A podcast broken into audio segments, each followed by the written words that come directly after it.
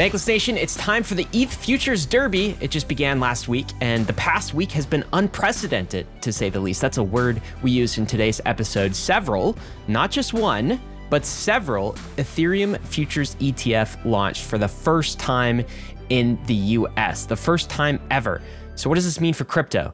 Volumes have been surprisingly low. Is that a surprise? Is that bearish? Will volumes pick up? And regardless, if they don't, what do all of these ETH ETFs mean for crypto? Are Bitcoin spot ETFs next? And after that, maybe do we get Ether spot ETFs? David, who do we have on the show today to explain all of this and walk us through these questions? Mr. ETF himself, Eric Balchunas. Uh, he is a commentator on Bloomberg, on Twitter, and just knows perhaps everything there is to know about these ETF products, the ins and the outs. Eric's going to tell you all the reasons why these particular Ether Future ETF products are dumb and bad and are just simply a means to an end of a much better, brighter future, which we definitely talk about that Eric thinks is coming very soon this calendar year, which of course is the spot Bitcoin ETF and a much sooner than expected uh, spot Ether ETF than I think Ryan and I were ready for in this oh, yeah. show. So this is a bullish episode. There's guys. been a bunch of conversations around crypto Twitter. It's like, why are people so excited about this futures product? Uh, this show will answer that question. It's a means to an end, and that end is much closer than what people think. Meanwhile, while you are getting educated about the spot Bitcoin and Ether futures ETF and all that shenanigans, there's another way to get educated, which is the A16Z Startup School. Uh, just drop out of wherever school you're. If you're in college, you're getting MBA, just drop out uh, and apply to the A16Z Startup School. You'll get some real experience. Uh, what is the A16Z Startup School? It is a place for crypto founders to become founders. It is an accelerator program to get your idea, your crypto idea, bootstrapped. It's a 12 week in person school in London. March 27th through June 11th in London, in Britain. Uh, and so this is going to get you your first leg up into the world of crypto. Once you are through the A16Z Startup School, if you are accepted, you'll just be slingshotted into the world of uh, seed stage ventures, and you can start becoming a founder and building the first product in crypto. Put on your builder hat at the A16Z Startup School. There is a link in the show notes. Uh, deadline to apply October 20th. That is soon. You do not have too much time after hearing this message, so click the link in the show notes. I should specify. You guys don't actually have to drop out of school. That's a, you know not necessary, but pretty this cool. is this is probably a more useful school than the, the school you're, you're you're going to now if if you are in school. David, why is this episode so significant? Why are we spending the time on Bankless, which is a program about mm-hmm. crypto? I thought we were escaping the banks here, David. Right. Why are we spending time talking about an Ether futures ETF and the broader implications of that? Eric really said it well. These products are a bridge, a bridge from the crypto protocols to the world of TradFi. Why do we want that? Well, in my mind, this is a winning of a thumb war for the crypto side of things. Uh, TradFi gets to have their ETFs, which is their composable unit money Lego for their world, but really all the value inevitably flows into our world, into Ether, into Bitcoin, uh, through the ETF. Uh, this is a this is a win for crypto. It is a stepping stone towards legitimacy. Uh, it is the biggest pipes between tr- multiple trillions of dollars of capital and the cryptocurrency market cap, which is just one trillion, and it's really just Bitcoin and Ether, which combined is something like seven to eight hundred billion. So, like, think of a pipe. It's the biggest pipe that's ever been constructed.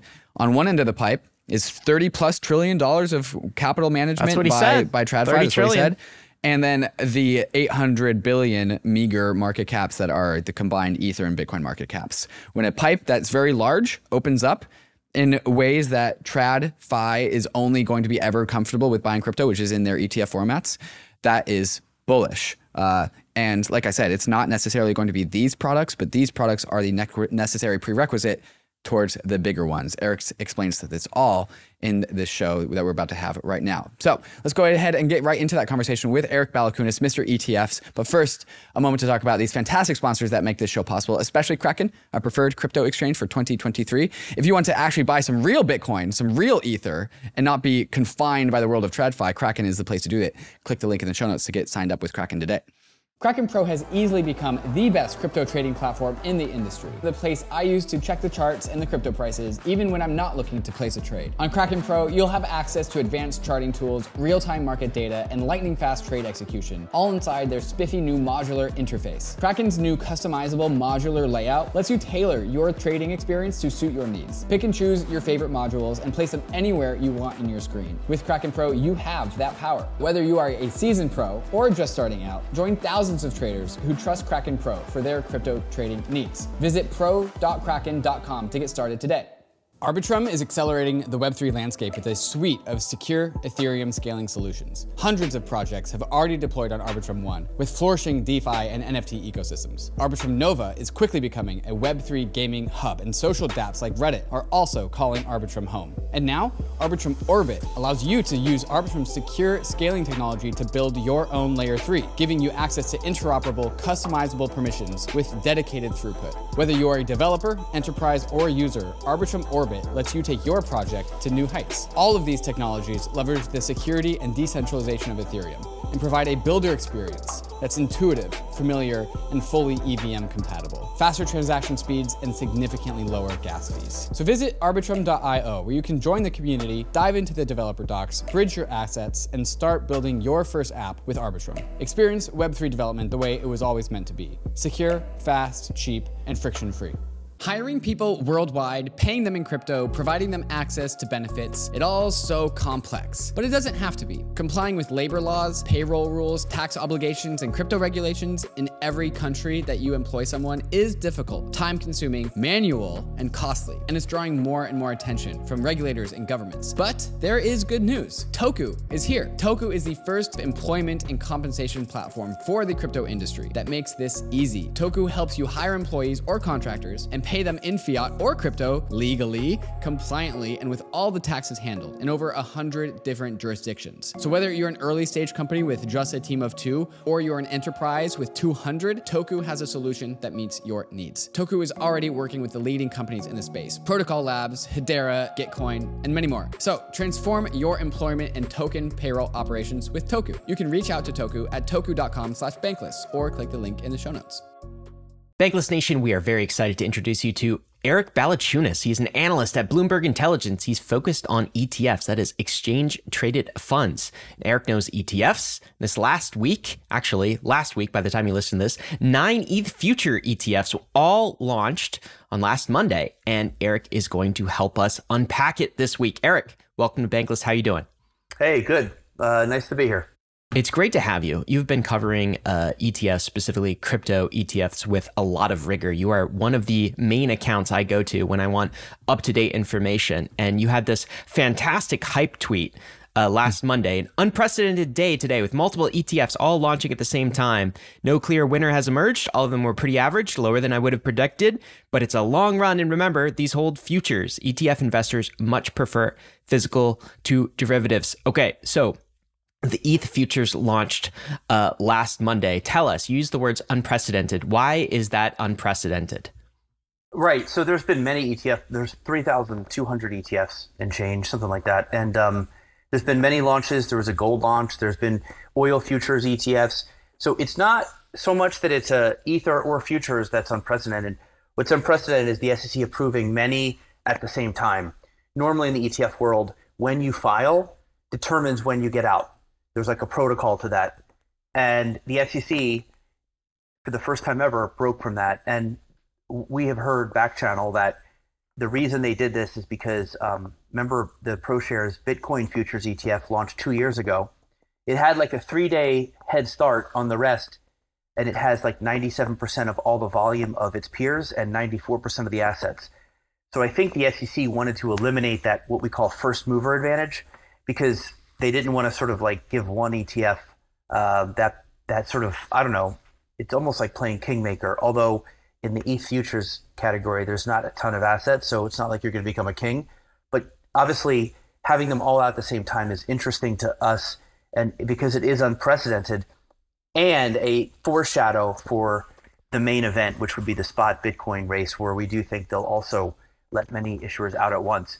When you have many issuers out at once, it puts a lot of pressure on marketing. And uh, maybe fee and other variables uh, when you're not first out. So that's why we've seen a little jockeying from like VanEck, who has a lower fee. Also, they've said they're going to donate 10% of the profits to charity. They've had some commercials. Um, Bitwise kind of coming out and saying, you know, we're more crypto native. That's our thing. And then ProShares, you know, probably saying, I haven't seen them do too much marketing yet, but obviously uh, my guess is they're trying to tap their current BITO clients because they've already got that as a major hit product. So all of them are trying to play to their advantages. And it's just interesting to see who will win because generally in an ETF category, there's really only one stud liquid, uh, you know, ETF that uh, has the majority of the volume. And when you have the majority of the volume, it's a good place to be because uh, you you have pricing power. Uh, when other ones come out that are lower fee, um, it's harder for them to penetrate your liquidity. And uh, for the people who like to trade, they value liquidity. So that's why to this day, GLD is still the most traded gold ETF, even though there's dozens and many more cheaper. And something like EEM, which is the iShares Emerging Markets, there's been many cheaper, four times cheaper, and EEM still trades a couple billion a day because there's definitely a crowd who just loves liquidity and prefers it. So those are the dynamics in this race that, as an analyst, it's interesting uh, to look at. Um, although I got to say, there's really not been enough volume overall to really make anyone a winner yet. Um, it's going to take a while. Normally, you know in a couple days. I think this one it will take a couple weeks. Mm-hmm. I think Bankless listeners are certainly familiar with the idea that uh, liquidity is this black hole. The network effects uh, lead to a single dominant winner. Eric, I want to ask about this signal that nine different products are all launching at once. You call this unprecedented. What, what should we know about this, uh, the significance of so many suppliers coming into the market all at once to serve this product? Yeah, so it's actually not nine. It was nine ready to launch. Mm. one of them withdrew, just like any horse race where, you know, know, like in the Kentucky Derby, there's a few scratches. Uh, volatility shares dropped out. Um, Kelly, I think, was late to launch. Um, I'm missing one. Um, and then Valkyrie was more of a name change. But anyway, um, just to make a long story short, there's seven or eight on the market. And remember, um, a couple of them have Bitcoin and Ether together. So I wouldn't call those exact replicas, but there's definitely, without a doubt, three straight Ether ETFs. Um, and then three or four Bitcoin plus Ether all of those launching at the same time. Um, and so I think if you're in this community, um, and I, I, try to tell people this, um, you know, Ether and futures, in my opinion, are are not like you have spot Bitcoin. That's always been the holy grail. So this is neither of those. This is not Bitcoin. It's Ether, which to me, from my point of view, you guys may differ from the in the crypto world, and Matt Hougan thinks Ether is going to be bigger than than Bitcoin. But to me, it's like the no-name opening band before the headliner. You know, you go to see a band and like you're like, uh, you know. I'm sure it's like that for a lot of institutions too. To be fair, right, right, now, right? Right. Yeah, this is the band you just talk to your friend through and just you know you just okay, let's get through it and let, let okay. And then when your band, the regular band comes on that you came to see, you go crazy. Um, and I think that's what this feels like. It's just like a eh, opening event. And other the other thing is, not only is Bitcoin, I think, way more um, I- interesting to casual people. But the, the idea that it's spot, there's something about derivatives that's like spraying advisor repellent on the ETF. They don't like ETFs that hold futures contracts. Um, it came. It really comes from a history of ETFs when there was like natural gas and oil futures ETFs. There's certain commodities where you can't do spot because like if you did an oil, you could, an oil spot ETF would require the ETF issuer storing barrels of oil in a warehouse and the oil goes bad, it's dangerous, it stinks. Um, you can't do it. Just like you can't do spot corn. Uh, you could do spot gold. Just you have to think to yourself, could I actually store this in a warehouse? How hard mm. is that? And if it, you know, gold, silver, palladium, platinum, you can do that, but not with uh, oil, natural gas. In the case of oil, going from one month futures contract and then selling it and buying the next month out before that one expires. That's called rolling. That can cost you 20, 30% in the oil market. So USO and UNG have burned advisors. So they have this once bitten, mm-hmm. twice bitten, three times shy kind of thing with using futures ETFs. So that's why I don't put, I don't, I, I was, you know, I had already sort of lowered my expectations because they're futures. That said, I just think you should the crypto world should look at all of these as bridges to the advisory world and traditional finance. And it's going to facilitate some traffic because Bitwise has salespeople, ProShares has salespeople. Um, who's the other one? VanEck has salespeople. When they go out and talk to somebody, a client, an advisor, they're going to have in their toolbox uh, an Ether futures ETF now. So if the advisor has a client who's just really into this particular cryptocurrency, bam, hey, well, we have that. So over time, just the fact that this is one of the ETFs in the menu of things they're selling to advisors is probably overall good. Like I said, it's like a bridge to this whole other world. Um, it's just that the natural interest right now for it is pretty weak. Um, but it's a long game. It's a long run. This is a bridge that just opened. Um, I think compared to BITO, when BITO launched, it was at the October 2021, which was the height of a mania. It was like Bitcoin mm. fever, you know? Mm-hmm. And so it launched, bam, right into that. And it, it tapped into this immediate unmet demand. But what's interesting is it took it a billion in the first week. It still has a billion. So it's almost the reciprocal where everything came in in like three days to BITO. Clearly, there had been some pent up demand. It it got that, but then after that, there was it was just more traded. It wasn't like there was a ton of demand. Part of it is because the crypto uh, Bitcoin fell a lot. That BITO was kind of the top, and then Bitcoin fell. The mania kind of died down. Then you had FTX. So BITO's been at the same asset level as the first three days it launched. I think this is the reverse, and I think the spot Bitcoin will be the reverse, where it won't have this really quick day one, day two um, bonanza where it breaks records and whatnot. But over time, as the the sort of slow um, penetration of these products gets into the advisor community, uh, you know they're going to nibble here and there. And I think over over the long haul, you're looking at a, a very vibrant category. But I I will say one thing. Let's just say there's an Ether spot and a Bitcoin spot these futures ETFs will go extinct.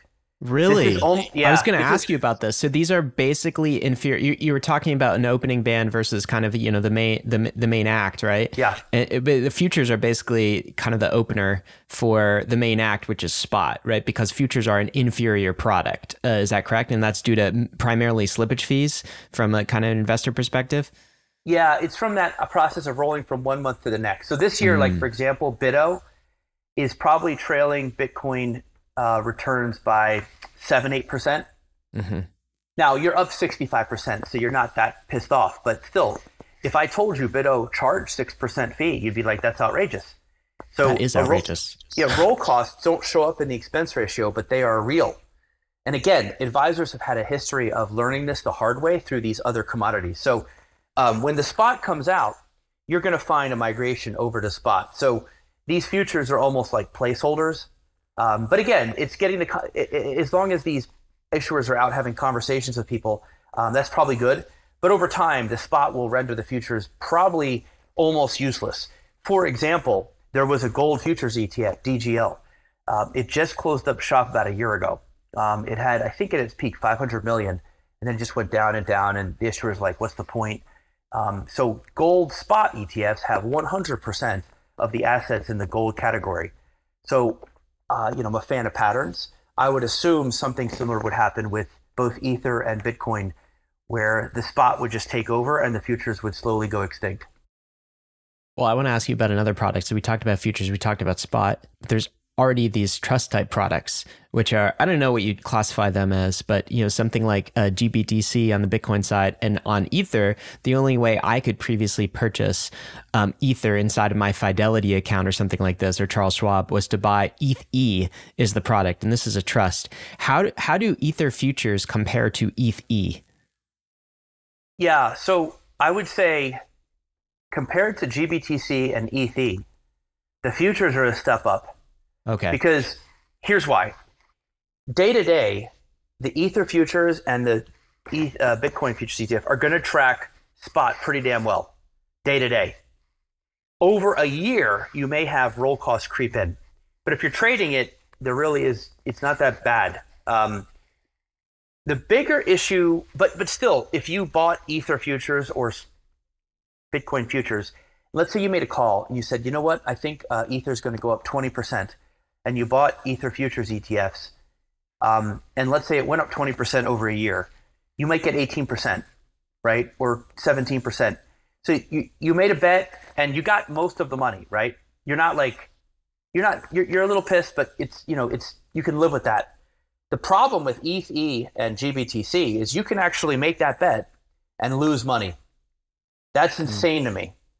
That is going to leave a real nasty taste in investors' It's a mouth. stupid product, right? It's like it, it, just, yes, it doesn't make broken. sense. It's broken. It, it's essentially the, the reason ETFs rule and have really swept the country is not just that they're low cost and they're liquid. It's it's that they're arbitrageable. So because you have hmm. creations mm. of shares and redemptions of shares every day, all day, there's like a two way street. If the price of the ETF creeps up above or below the underlying, someone can arb that and make risk free profit. So that natural incentive to arbitrage is amazing. That's the secret sauce of ETFs. And you don't have that in ETH and GBTC. These are simply a fixed amount of shares that was issued in a private trust that they allowed to trade over the counter. So you cannot go and create new shares or destroy them in the same way you can with an ETF. And this is part of why ETFs have have sort of kicked to the side other fund vehicles, one of them being closed-end funds, which have the same problem, which is the price uh, is unhinged from the value of the underlying. And I always tell people, like, you know, when the SEC didn't approve it, I was like, this is dumb. They should approve it immediately because even if Bitcoin goes down or up or sideways, uh, people are okay with that. They just want to, when they make a bet, they want the bet to be their bet, not some other variable.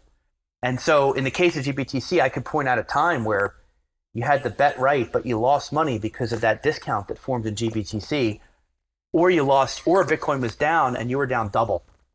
And that is really nasty, nasty mm-hmm. surprise. And so that's why I am a proponent and de- dedicated my career to ETFs is because I, I th- they have a great track record and they're just a, a good technology that just allows people to get a fair deal. Doesn't mean it's going to go up, obviously, it can go down, but at least you go down the same. Um, and there's no, like, there's nothing else there. Now, the futures ETFs, I could say, you do have that third element of roll costs, which is why we do consider those red light ETFs. To me, ETFs need uh, movie ratings, and there are some R rated ETFs, and I do put anything that rolls futures is rated R, which is so ironic because a spot Bitcoin ETF would be a green light rated PG ETF to me. Um, isn't that ironic? The SEC approved all these R-rated ETFs in our system, at least, and they even approved the double leveraged Bitcoin futures, which is like like that's almost like NC seventeen, right? and yet they won't approve the spot. So the whole thing is so silly, um, in my opinion. Um, and so this is why uh, the ETF is so coveted and desired. Um, and I yeah. think you know, even for a crypto person, and you can use your own wallet and stuff, and that's great. You should use it. But for a good, you know, giant, massive investors, especially uh, boomers and but even young people, but anybody uses an advisor in particular, ETFs are the preferred vehicle because it's amazing track record of tracking the underlying well, having very good tax efficiency, and being you know low cost, and I'll get that instant liquidity whenever you want it on exchanges. So um, that's why this is such a big deal to us, is because you're sort of your marriage of two worlds, which is the sort of traditional finance boomer advisors and the crypto world. The ETF is sort of like the bridge that will unite them, um, and it's a good bridge. It's a sturdy bridge, and that's why I would. I'm a proponent of it since it's really the Winklevoss filing. I mean, we, we, we like it and we're fans of it, and I you know I think it's great. And uh, what's more, I, I will emphasize, I think it's a kind of a, a, retail crime that it wasn't approved earlier. When you got pro- products like GBTC and ETH that are trading either you know two three x of NAV or like below that. And right now, ETH is like 25% below that. And I don't even know what we're, we're betting on. That that has to be beyond an NC 17 rating. I don't even know what mm. that is. It's just, uh, it's silly. It's silly that we have those products. But let me ask one, one last question on this whole idea of this being unprecedented. Okay. So it was unprecedented because Um, so many were launched at kind of the same time. The the other and I don't want to lose sight of this. I think this is important, or you, tell us, Eric. The other reason I think this is unprecedented is because, look, crypto has a lot of different assets. You know, go look at our long tail of assets beyond Bitcoin and Ether. All right, we we could name a whole bunch uh, for you, some of which you may have heard of, some of which you know no one's heard of. Um, but this is the first time that an ETH futures ETF was approved in the United States. And I'm wondering what that says about Ether as an asset relative to the long tail of other crypto assets, if anything? Is that unprecedented? Is that significant to have an Ether's futures? Are we saying effectively that the SEC is saying, oh, it's not really a security, but yeah, like we can't I, say I, it's not a security? I get this a lot. I, I can't say I'm, uh, this is my wheelhouse. Um, and I get that you would read into that. But let me give you some background that's a little not yet known or isn't that known, which is that the reason Ether e- futures ETFs came out, I don't think is more the SEC changing its uh, opinion of it being a security or not, but more of the fact that ETH futures are traded on the CME, which just means they're regulated by the CTFC, CFTC, whatever. I, which is which is the C is commodities in CFTC. Yes, true. So, but that's a whole nother issue. I will let the regulating analysts debate mm-hmm. that, but I don't think this was approved because of a change in whether ETH is security. I think this was approved simply because a that is the ETH futures are regulated in a way, and b there's a company named VolShares who ran the stop sign. The SEC had said don't file these, and there was a filing. They tell them withdraw. This happened like four or five times over the last eight years and then VolShares came in with this Bitcoin leverage futures ETF. SEC said, please don't do this. But VolShares is like, I'm just a small company. I don't really care. Uh, you're going to have to send me a cease and desist or I'm launching. And they, they called their, they basically like, basically called the SEC's bluff. And the SEC did not do that and they launched. And so VolShares is like, all right, well, that worked. Let's do ETH futures. And so in a way, VolShares, that's why we call him uh, the Dark Knight He's sort of like vigilante justice. This guy hmm. named Stu. Um, he really forced the issue on the SEC. And I think because of the grayscale suit and some other things, I don't think the SEC had the um, strength or even care. I think they just backed down. And so, in a way, I don't think they love that these are launching, but this one issuer kind of pushed the issue. And so, I don't think it's them changing their mind on yeah. But I will say the fact that they, they didn't fight this issue or tooth and nail shows that maybe there is some softening overall in their whole thing. And again, we have heard back channel, uh, you know, you heard it here first. Now others are reporting it that the SEC is engaging with the issuers on their spot filing. So even though they were all delayed till January, they're sending emails to the spot filers saying, "Hey, could you please uh, address the comments we have about your S1 filing?" That is a really good sign. They never is this did for Bitcoin only spot filing, Eric, or Bitcoin, Bitcoin, and Ether? I have not heard anything on the Ether front. Okay. My guess is whatever they fix for the bot, the spot Bitcoin, will carry over. But my guess also is the SEC is probably going to be like, let's get Bitcoin done first, and then we'll look to Ether after. Do it, mm-hmm. you know, just do us a favor. Let's put this off to the next run. So my guess is you'd probably have a batch of Bitcoin and then and then Ether, but the good news is if you can get it, all the SEC's comments um, answered in this S1 for Bitcoin, uh, it's an, it, all of that would apply to the Ether situation, as mm-hmm. far as I know. So um, I would just sort of leave it there in terms of that. So I just I don't think there was a change in their view. Right. It yeah. was more of those other reasons. Yeah. So let, us zoom out then and, and try and place the significance of this week and just the arc that is the story of crypto being accepted and legitimized in the traditional finance world. So, like, why do we care about an Ether futures ETF when we know, like what you said, is like these are all just going to be considered defunct once we get a spot ethers ETF in the future. So is this just meant to be like a stepping stone to get to that point? Does this account for why some of the volume was maybe on the lower side?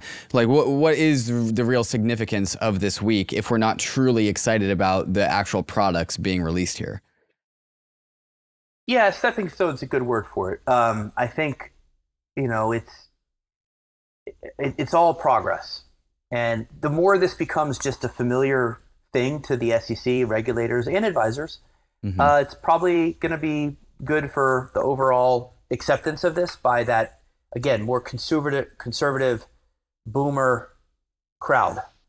Um, I guess that's how I'd look at it. Um, but to your point, uh, you know, to my point at the beginning, this is again the equivalent of it's not like this isn't like Lollapalooza where I'm going to be Gen X here, where you have like, you know, Smashing Pumpkins opening for Primus and like both bands are good. Mm-hmm. Okay, this is like the band you never heard of, nobody's ever heard of, and they will go nowhere opening for Smashing Pumpkins or Rage Against the Machine or something like this, Alice in Chains. Um, How much of that is true because do, like, of the millennial Lollapalooza? I can't do it, so I'm just going to stick to that. But um, like I said, I, I would look at this not just as a it, it's a minor stepping stone. Right. Yes. Yeah. How much of this is, how much of that is true because of the futures element and how much of that is true because of the ether element? Like me and Ryan, we live like yeah. in Ethereum every single day, so it's a very big deal for us. yeah, us. Yeah, honestly, the uh, boomers should be a lot more bullish on ether they should than be. they probably are, but, yeah, but that's should, a different you, conversation. You guys know Matt Hougan? Of oh, course, yeah. yeah. we've had him on okay. the podcast a handful of oh, times. He's he thinks ether should be should and will be bigger. Um, yeah, he's right. I, I, think just so you know, Matt not financial gotten, advice. But Matt, I'm sure is a listener of Bankless. yeah, I mean, um, I, Matt is is a I trust Matt. He's a very mm-hmm. smart guy, one of the yeah. best communicators and presenters I've ever seen. Um, and that's a big statement from him. So I I definitely feel you. I I think it's probably a little more of the futures element.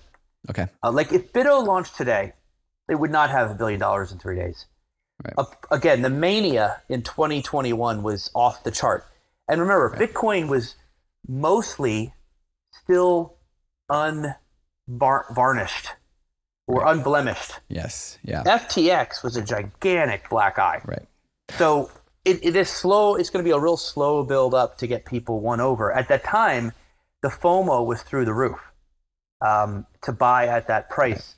I know because that's when my wife was like, "We should buy this stuff, sixty-eight thousand dollars or whatever."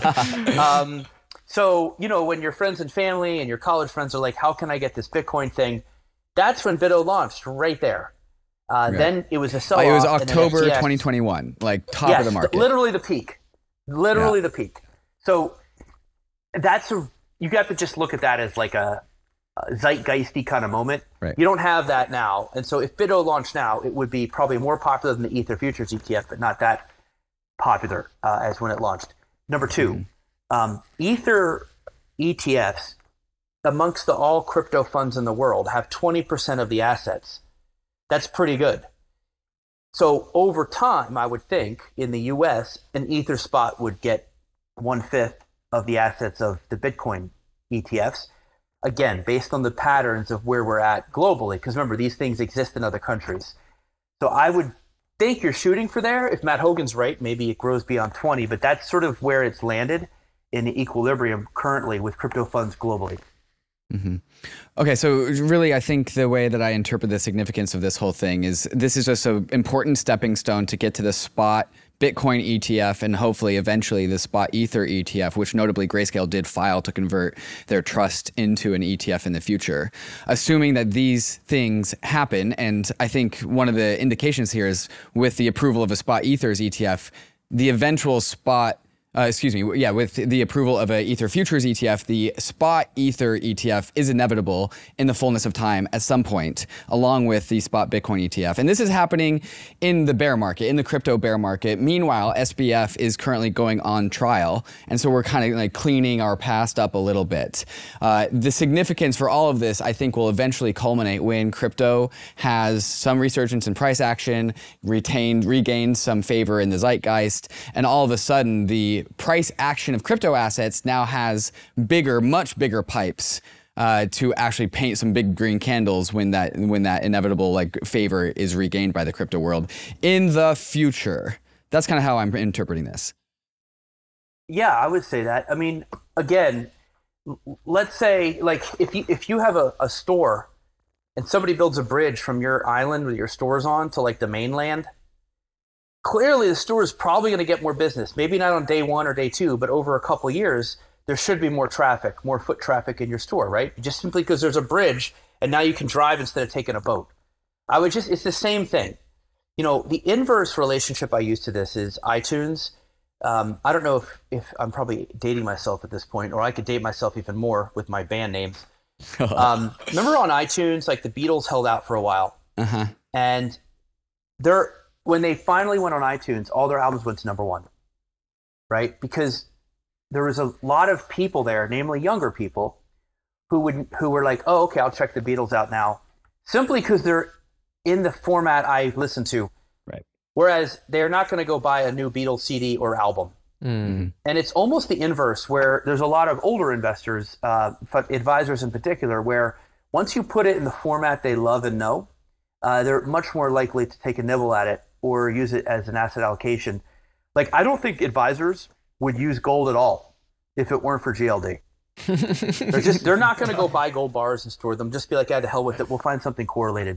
So this is similar to that. Um, there's a lot to be said for putting something where the people want it, um, and uh, the bridge is the best thing I can think of. But um, you know, I would look for um, three, four years to get to this, you know, big boy asset place that gold is, where you've got tens of billions. GBTC has 20 billion, so I think a lot of that's up for grabs. That's 20, and then you have maybe some new assets. And I do think over time, um, boomer advisors are undergoing a real uh, issue that concerns them, which is the generational transfer. So like they have a lot of clients who are 75, 80.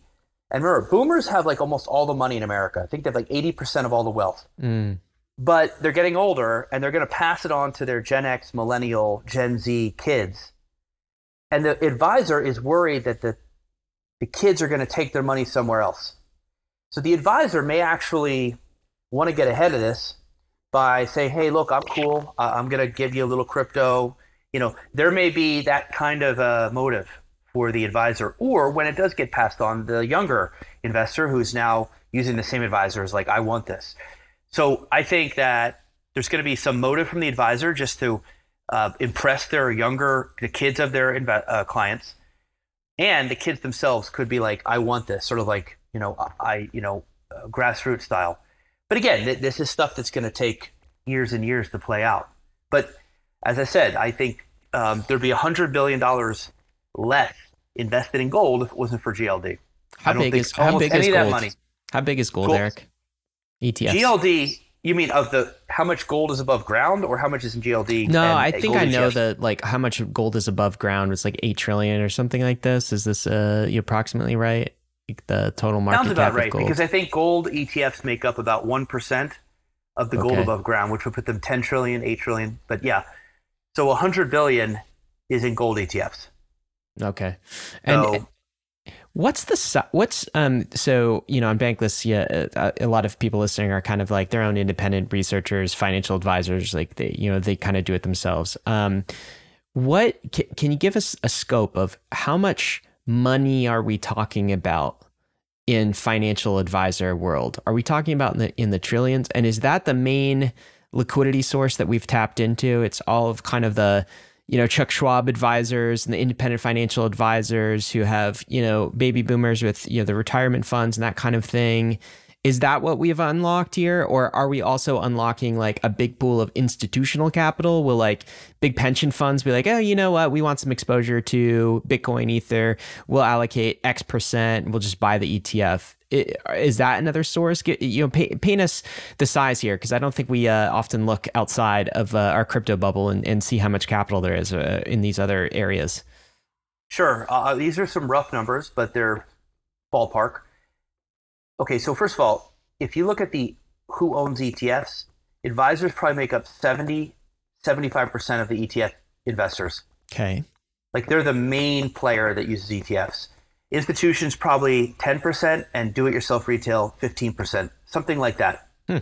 So I would say that's what you're opening up. So advisors have 30 trillion in assets and they love ETFs. Thirty that's trillion in assets that they manage do. on behalf Mhm. of uh, primarily America, right? So this is U- U.S. That's in America. advisors. I'm telling you, thirty these- these- trillion? Yeah, because once you get money in this life, I'm not sure where you guys are at, but once you get like a bunch of stuff, you kind of less you less have than to go- last year. yeah, probably. Um, you know, th- these rich boomers have like they want to do estate planning. They hate taxes. How can I pay less taxes? They have all this stuff going on, right? So that and they have all the money. So the advisors are managing their money.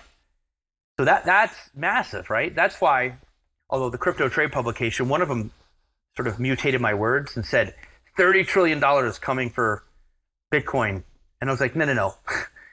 Maybe 0.5% of the 30 trillion is coming, which is about 150 still a lot. billion. That's still a That's still 150 billion, yeah.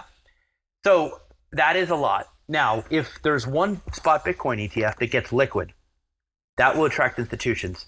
Institutions can get a lot of this on their own. They'll call up like BlackRock and just be like, hey, just make me a Bitcoin account or whatever. But the one thing that institutions cannot get anywhere else is liquidity. And so institutions love really liquid ETFs like GLD, SPY, because they don't have to call anybody. They can get in and out without impacting the market. ETF trading is anonymous. Nobody knows they're there. And you don't have to call anybody. There's no contracts. It's just very easy, free. And in a crisis, they know the ETF will be liquid. They can get out. And so there will be institutions who will use the number one or number two, top two most liquid ones. And if you look at the holders of SPY and GLD, it's full of pensions, endowments, insurance companies, um, high level hedge funds. Bridgewater is the biggest hedge fund in the world. It famously uses EEM, SPY, uh, even dabbles in stuff like um, some of the sectors. So that is the institutional element will be in the biggest traded one. Um, and then the retail investors, I think what they're going to come into is they may like to trade this, but what they like adrenaline. So when this 2x spot comes out, that's probably what they're going to hit up. Retail loves leveraged. They want to feel something, and Bitcoin probably won't even be volatile enough for them. So they're going to wait till the 2x comes out and be like, okay, yeah, this is good. 10, 20% in a day. That's what I'm looking for. Yeah, so for, I can't believe I didn't know that there are two X uh, crypto ETFs that are on the on the potential menu here. yeah, I mean, BitX, by the way, BitX has 50 million already. So Oh wow. um, that that's a good sign. No, 30 million, sorry. But it charges 1.8%, which is a lot. But if you look at the uh, volatility on it, I mean, I'll just give you a, if you want the vol, it's so it's 77% volatility so far. Uh, for, for context, the S&P 500 is Less than probably that. 20, Yeah. 12, 12. So S&P 500 is 12%. Nice Bitto is 77. Okay. That essentially means that there's a two thirds chance that in one year the S&P will be up or down 12%.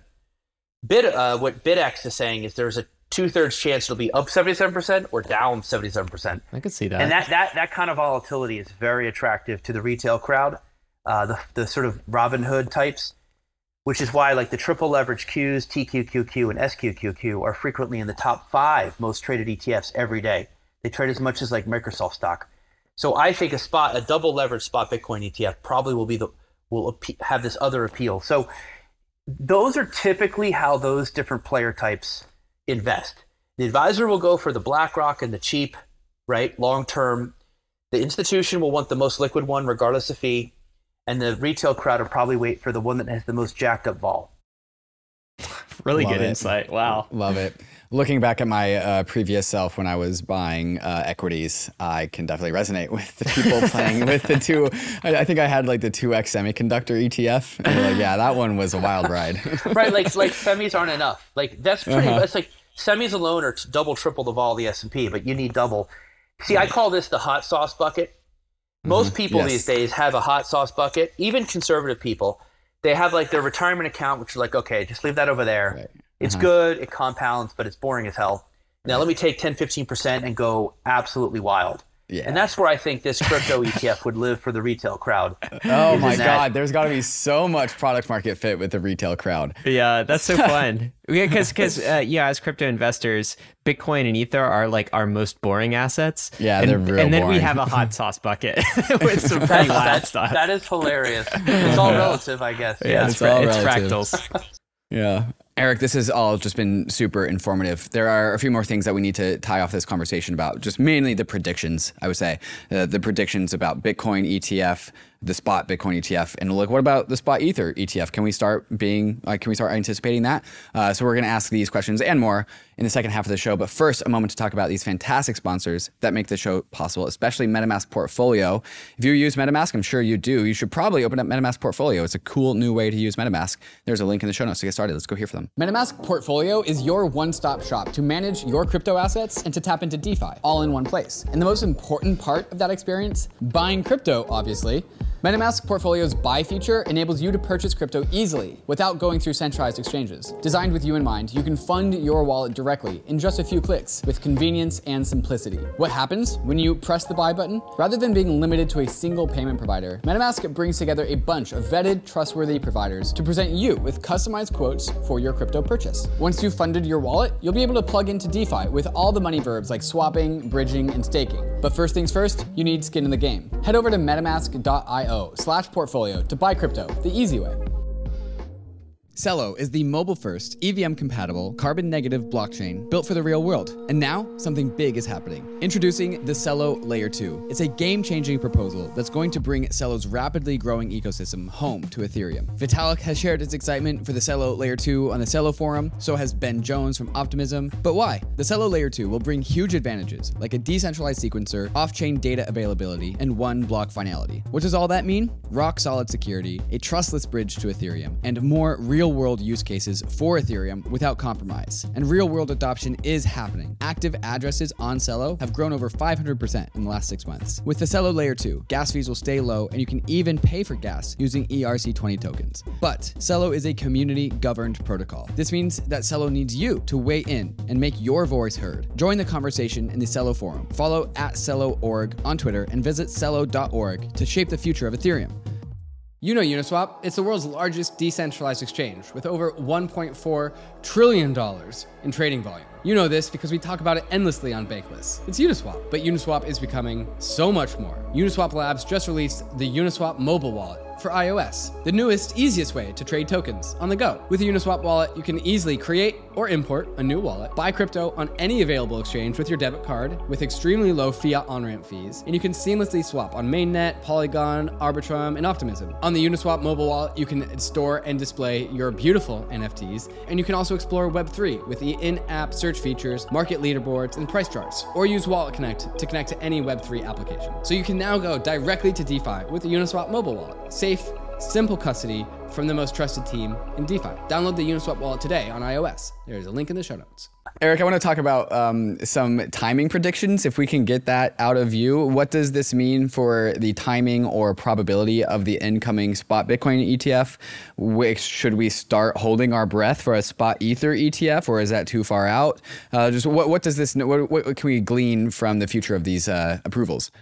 Okay, so uh, we're still James and I are still holding the line at 75% odds of approval this year.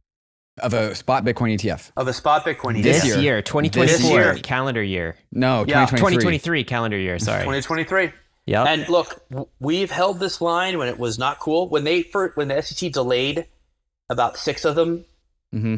um, we, we, got dunked on even by crypto people. They're like, look at these; right. these guys were right. But we, we like to do that in the crypto world. We apologize. I know. Um, by the way, the whole Ether, it's funny because when the Ether futures launched, there's a couple times that in my replies there'd be a, a fight between a Bitcoin maxi and an Ether yeah, person. Yeah, yeah, yeah. I know. And sorry one, for that the, too. Yeah, it's all right. The, the maxi was like, why should these even exist? The government's going to ban it.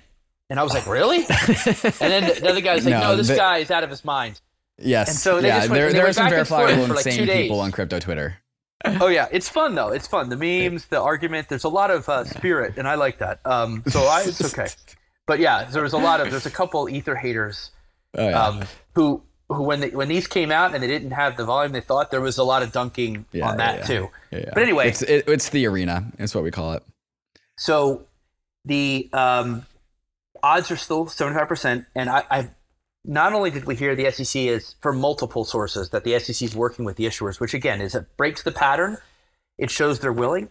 Gensler also had two moments where we thought they showed signs of weakness, where he said we had our anchor from Bloomberg TV ask him about this, and he said, "Well, the spot ETFs look they're they're in registry. I can't comment, but look, I'm only one of five commissioners." little old me. So he's starting to hedge a little. yeah, little me. And then yeah. little old me, you know, if they approve him, hey, it's not on me.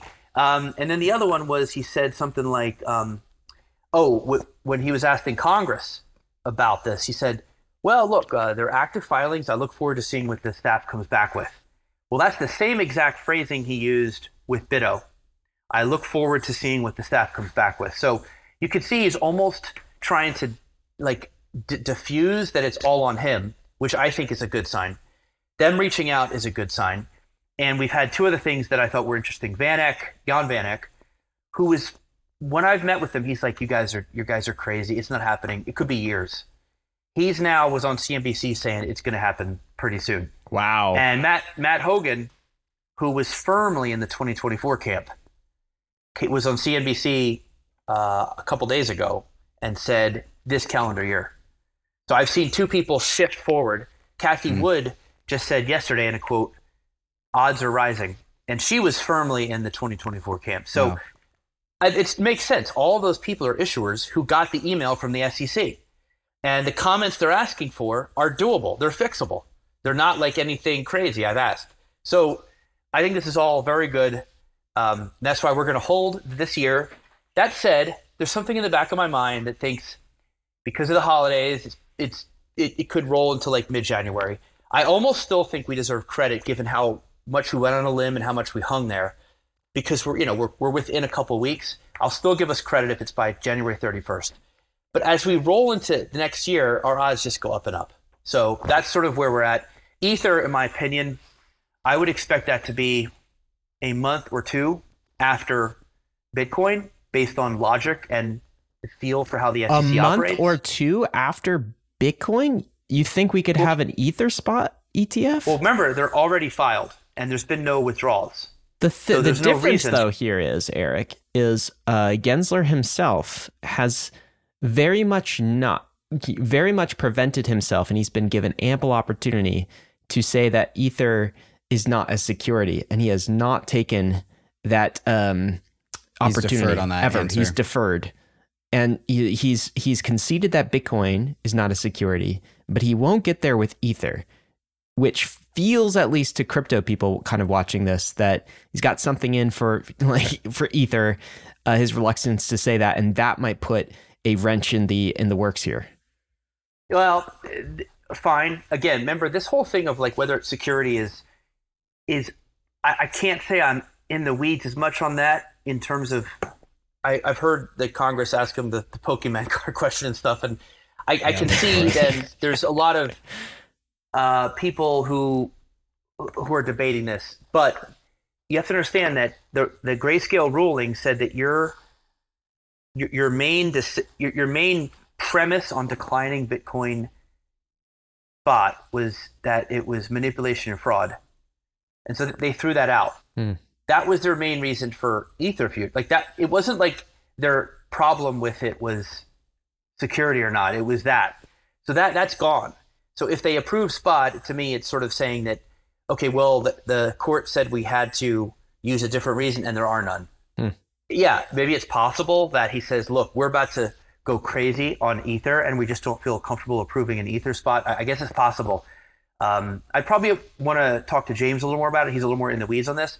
But based on the fact that you now have e- Ether futures, it would be a, a bit silly to, to not approve spot after you've approved Ether futures and Bitcoin spot. To me, it would be like odd, in Right. because there, there's a pattern to this and a cadence, and that would just break from that. I just, um, I don't see it, but it's possible, I guess. I think Um, the what I'm just hearing is that you just think it's going to be a fast follow. Like once the flood, once the floodgates open of approvals, then approvals will be approved.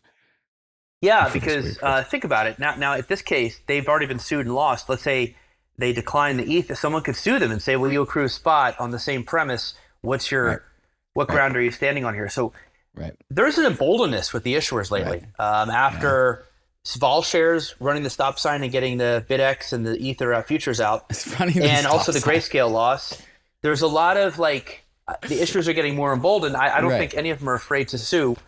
Um, anymore. And so, Well, this is how I we think- feel on the crypto side of things. We feel like we are racking up wins, not just against Gary Gensler and the SEC, but generally in the court. And if we accept that that vibe is collectively happening across many different respects, that would be in, in line with that. We've also run a few stop signs, I think, here, uh, here, here or there.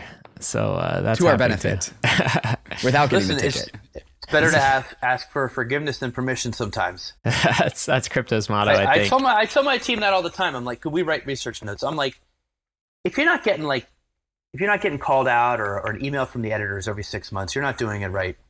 yeah, You need absolutely. to take chances and, and push the envelope, and that's sort of what VolShares did. And um, I, I, in a way, I respect it because the SEC has made this so difficult on everybody. Um, but other issuers just didn't have the stomach to fight or to do that because they had all these other product lines. And so you don't want to mess with the SEC, but when you have very little going on, VolShares only had a couple of like really exotic VIX type stuff. They're like, eh, you know, what do I have to lose? So sometimes it takes a someone with nothing to lose to to like you know Shake things be up. the one who yeah to, to sort of pioneer something. Uh, Absolutely. in this case, it was messing with the SEC, and, and they won. And Grayscale, obviously, they in this case they had the money, um, and they won. And so, yeah, it's been a it's been a year where it, it shouldn't have come to this. no, I really I really silly. think all this could have been hammered out a couple years ago, um, and none of this would have had Thanks, to Gary. happen. But you know, Well, yeah, uh, we, we certainly agree, and this has been fantastic coverage, and, and you and James uh, do, do fantastic work on this. Eric, can, can you give a shout out for your Twitter handle, which is where people can go get the latest? If if if I listen to anyone about what's happening with crypto ETFs, I connect with you, Eric, and I connect with James. So, what's your Twitter handle so people can follow? Sure, it's at Eric Balchunas. Um, so if you're watching, that's my name right there. Yes. That's it. Believe it or not, it was available in 2010. There were no other at Eric Balchunas. I, it was, are you well shocked? done. You got Right? it Isn't that crazy? No, no, no. I've been. I've That's a been good, on news. Twitter that's for a a good thing about having my name. Is that What- like my email? By the way, my email is also at Eric Balchunas, both Bloomberg and Gmail. So I've never had to use a one, a two, or anything like real or anything. So Oh wow. uh, Well, very get- easy to find. What, what, one warning though, I sometimes tweet about like I'm an ETF analyst, so there's a JP Morgan equity ETF, and sometimes people are like, "Dude, I don't give a shit. I, I don't care about this. What's going on with Bitcoin?" So I, I've noticed there's a crypto follower that isn't in love with the other ETF tweets, but Yeah. you'll have to just wade through those to get to. You know why? You guys need to get. Uh, you keep going down the, the stack here, and I'm looking forward to that Pokemon uh, Pokemon card ETF that you guys can roll out. And if you don't, if- you don't put it in an ETF, crypto will just tokenize it. Okay, we'll front run you guys. We'll- we'll so do you it better put it in an ETF. I used to say that like you know ETFs are so good you could put like baseball cards in there and people get a good deal. And I go with po- Pokemon cards. But yeah, um, I I don't think we'll see that, but who knows? Who You know. knows? Who knows? Indeed. Well, Yeah. Eric, it's been an absolute pleasure. Thanks you so much for for having us on and talking about the Ethereum ETF Derby. It's been a great week for that. Thank you. Thanks for having me on. Great talking to you, and see you later. Rista disclaimers, Bankless Nation. Of course, none of this has been financial advice. Doesn't matter what generation you're in millennial, Gen Z, uh, boomer, uh, Gen X. Uh, crypto is risky. You could lose what you put in, but we are headed west. This is the frontier. It's not for everyone, but we're glad you're with us on the Bankless journey. Thanks a lot.